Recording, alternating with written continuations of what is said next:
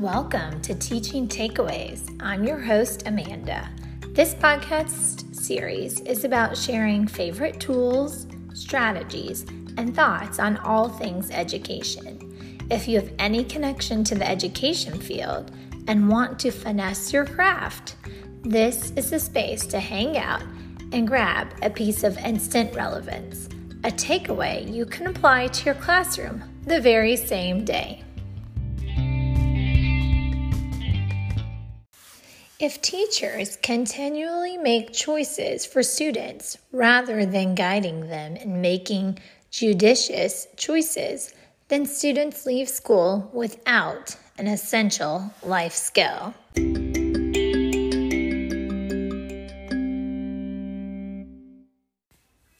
The quote I just shared came from ascd.org in an article post about differentiation. Since this is season one, episode two, I don't want to dig right in with the nuts and bolts of manageable differentiation. However, I do want to talk about the power of choice in the classroom. I will be back another time to dig deeper into differentiation.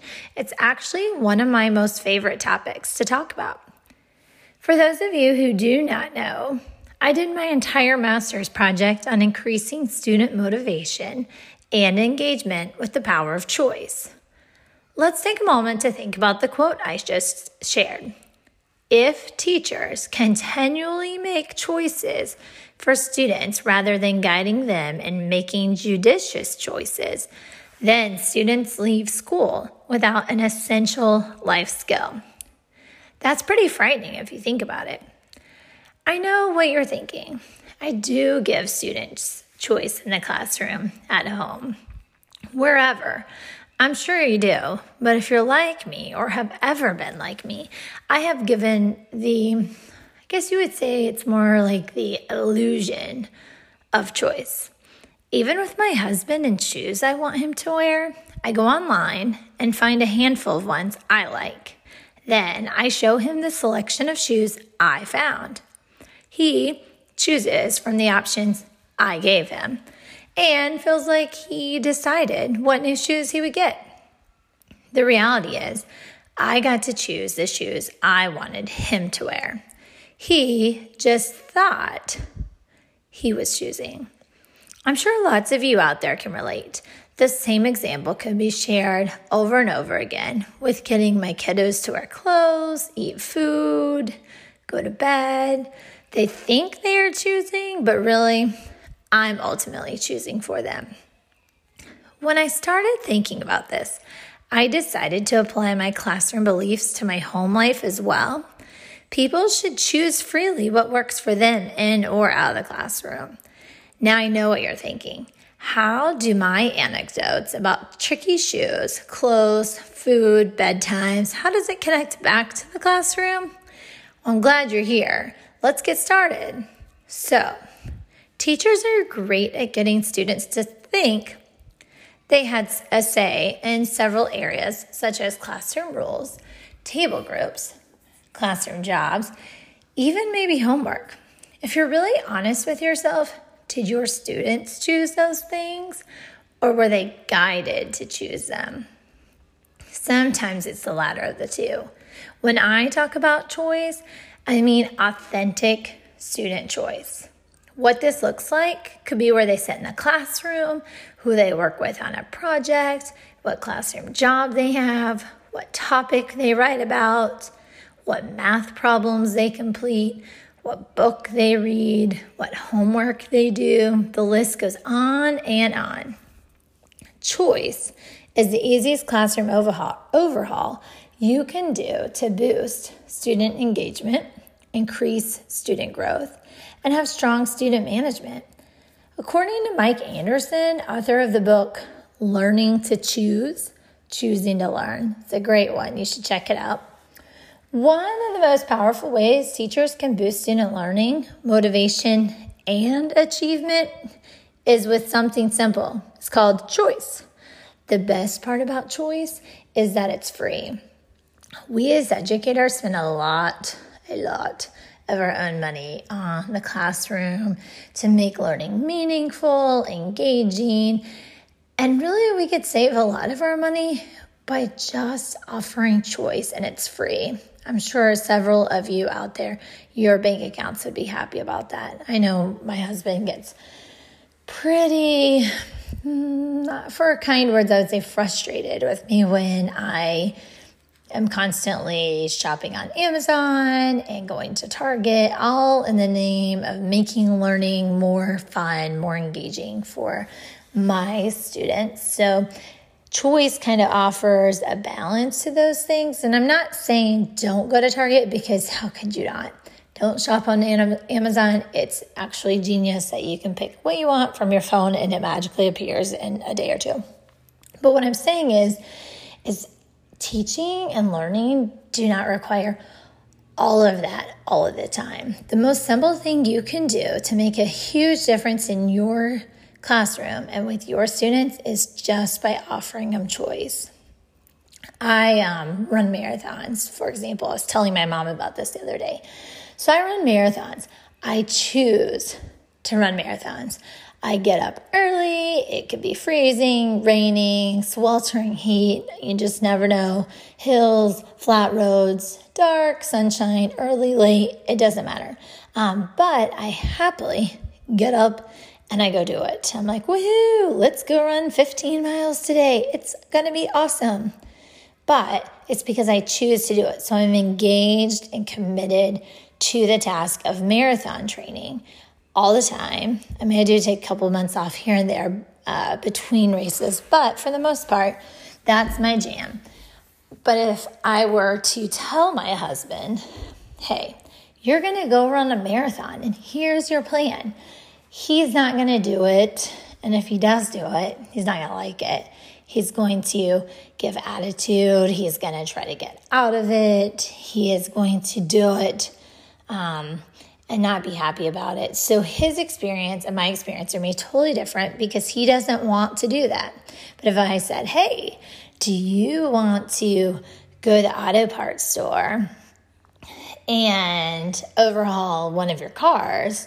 He's all in because that's something more of interest to him. And we're going to talk a little bit later about interest and choice and how they're connected. But I just wanted to share that choice is where it's at and it's free some simple choice implementation ideas that you could use, but obviously are not limited to. And for time's sake, I'm just going to give you a couple choices with math and literacy. But if you think about it, it's really across the curriculum, across all subject areas. But in math, you could give students the choice of how many problems to complete. They could do the odd or just the even, or maybe a fave five, or whatever um, your your expectations are at your school, for yourself, what you want to see to demonstrate student learning or understanding, but give them a choice. Not every kid needs to do the exact same thing all day, every day, because if you're in their shoes, you're not going to be engaged. Your growth is going to be limited, and it's just not going to be a pleasant time. Another area you could um, offer choice in is if you do centers or I call them application stations, you know, they could have the choice to visit which ones are those that they like. Some kids are all about the game, some kids are all about, you know, very simple, more independent tasks. Some want to collaborate all the time, some none of the time. So it's not really cool if you force your kids to go to the same workstations. If you have four, every kid visits every station, every day, every other day, every week, whatever it looks like in your classroom. But if you give them choices, they're going to get more out of it. And um, your behavior management issues are going to go down also. And another one that's really on trend and has been for a while is where to work in the classroom. But I caution you against that. Although we think it's really cute to have an empty classroom with buckets and crates and rocking seats and carpets and lap desks. Oh my. Not everybody learns best that way. Some people actually learn sitting in a chair, others only learn by standing up. So I caution you with where to work in the classroom that if you choose the flexible seating route or have already chosen it, that you really have a variety of options to really hit the different types of ways people do like to do their work. I know for me, I like to do my work at my desk, in my chair, in quiet. But again, you know, not everybody works that way. In literacy, the most obvious and easiest one is book choice. Remember, readers are not guided reading levels, DRA levels, Lexile levels, or any other label to level a student. There are some boundaries that we need to know. We need instructional levels from data to guide students, but we want them to choose what they want to read, even if it's a little bit too easy or a little bit too hard, they're going to get something out of it. So, you know, just think about that. When I look for a book on Amazon or Barnes and Noble, I don't go to a section for my reading level, nor do you. I just go where I'm interested in going to read for enjoyment or to learn more on a particular subject. Remember back in college, the zone of proximal development, the ZPD? Students do their best work when the material is interesting and an appropriate level of challenge. Offering students choice to get them to the sweet spot of significant cognitive growth will help students learn more. The challenge of where students are and where they could go is challenging and enjoyable. When teachers empower student choice of parts of their work, they will more times than not settle into the ZPD on their own. And students know themselves better than we ever will know them. If the classroom environment is a safe space and teachers help students understand themselves as learners, big things happen. And again, it's pretty much free. Um, as far as writing goes, this drives me nuts. So, but writing responses and or prompts for students to complete. As, as educators, I know you have a responsibility to teach a certain curriculum or set of standards to students each year. What if instead of you telling them what the topic will be about, allow students to decide? Your job is to teach a topic or standard you can model the how to of the standard with anything you want. When it comes time for the guided or independent practice, allow students to choose what topic to apply the standards to. The content or subject matter is where you definitely do have some flexibility. I have worked with so many students who do a great job with writing when they are given freedom. Students have been referred to me to quote, fix writing when all that needed, quote, fixed was the topic. For example, I had a student referred to me for all things writing. The student would shut down in the classroom and not write, or write only a few sentences because the student was not engaged in the content of forced writing of kind words for classmates. When the student and I worked together, we would eventually get the kind words down on paper to support the teacher. However, when I continued my work with the student without being asked to do a specific assignment, the student actually liked to write. This particular student was all about the Civil War. The student did a fantastic job writing narrative fiction, personal narratives, procedural, opinion, and expository text over the course of our sessions together, just with allowing the choice on what to write about. When there's interest, there is engagement or buy in. Isn't what we want as edu- educators to have the engagement, to have the buy in, to get through the standards that we're asked to um, teach throughout the year? We want to create learners for life while teaching what is mandated. I could offer additional examples of real life students thriving in the classroom when offered choice, but I definitely want to be respectful of your time. Remember when I said interest and choice are closely connected? Well, they are. Regardless of age or grade of student, Everyone has an interest in something. If you ask my little guy, he's going to tell you right now it's all about monster trucks.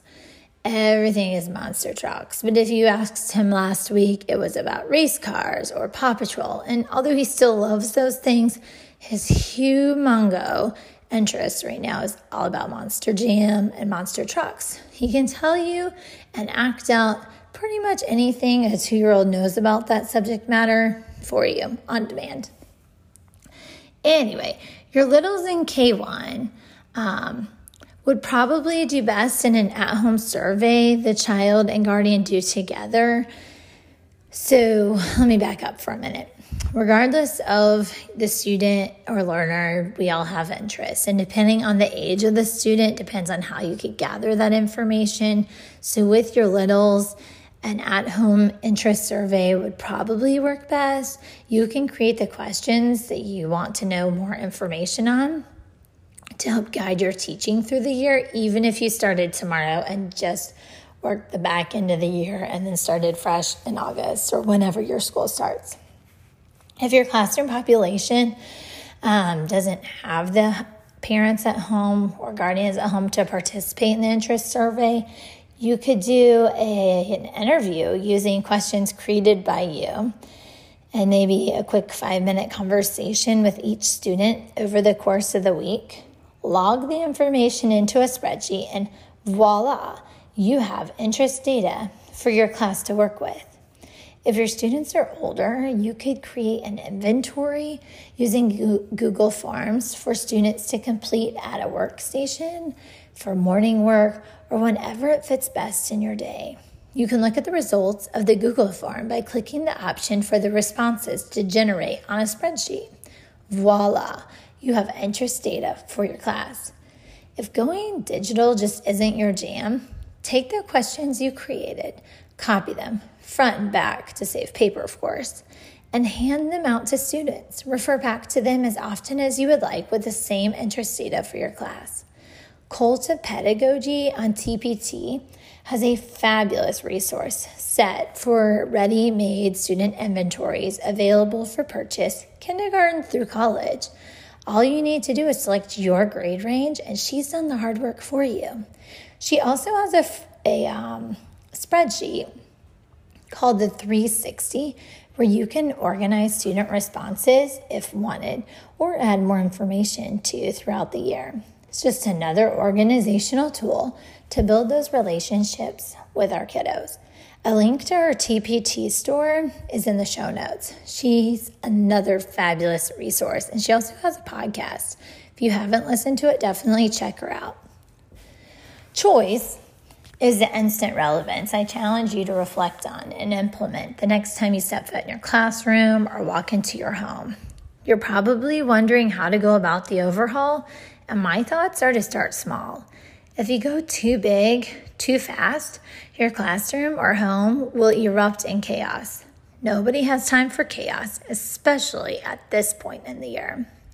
Here are five simple steps to choice for students if doing an independent task. Step one choose a subject you want to start choice with. For example, math. Step two teach the math the way you normally would until it's time for students to practice what they just saw modeled.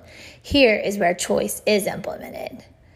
In step three, whatever tool, task, or paper students need to complete, tell them they can pick to complete either, and then it's your choice even problems, odd problems, or however many problems you would like them to complete without having to do the exact same as their peers, like finish the entire task. Step four, watch your students become excited and more engaged with what they were asked to do.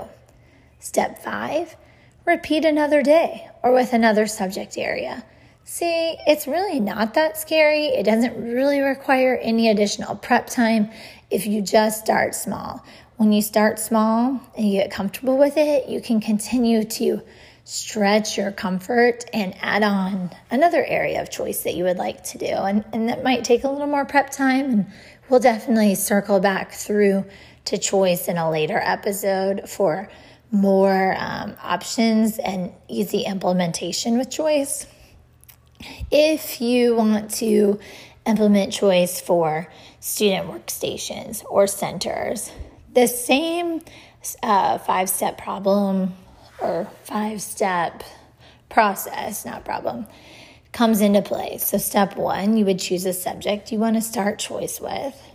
Step two, you would want to create an anchor chart of expectations for choosing centers. And this is the key part prior to teaching. Students do not need to be part of this. Direct, explicit expectations shared with the class is best here. Remember, you still have control of your class and you're releasing some of that control through choice. And so, whatever you want the stations to look like, you decide. You go over it directly, explicitly with the class, and then they get the next piece of it, which is the choice.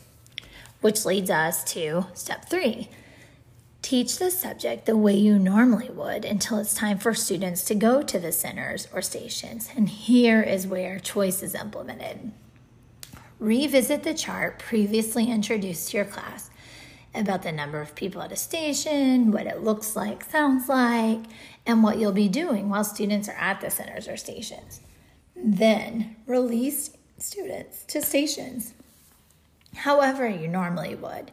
The only difference is you're not telling the red group to go here and the green group to go there, etc. There isn't a need for groups. Let students choose whom they would like to work with. The classroom norm should include some sort of expectations for accountability.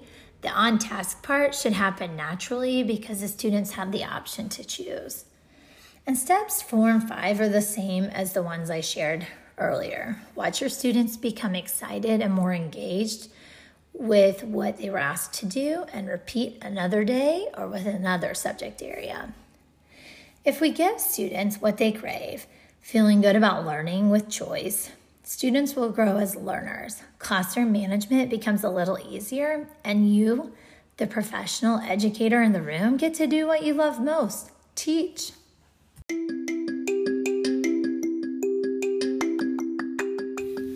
To wrap things up, choice is free for educators and powerful for students.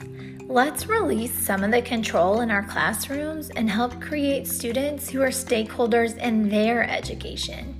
There is definitely a time and place for providing choice. No two educators are on the exact same professional journey, which means where you provide choice might look different than the teacher across the hall. If you take a leap of faith and get your feet wet in student choice, you might actually find you like the freedom it provides all of you in the classroom. I will be back with more research on choice in the near future. The book mentioned today is linked in the show notes, as well as the Cult of Pedagogy TPT store with all of her fabulous resources. A full notes workup can be found on my website, teachingtakeaways.com. If you like what you've just heard, please leave me a, re- a review on your podcast platform. Reviews help make the podcast more visible for new listeners to find us. If there's a topic you would like more information on, DM me on Twitter at Amanda Hallman, on Instagram at Teaching Takeaways, or by email teachingtakeaways at gmail.com. Thanks for hanging with me for a piece of instant relevance, a teaching takeaway to use in your classroom the very same day. I will see you next Tuesday for a new teaching takeaway.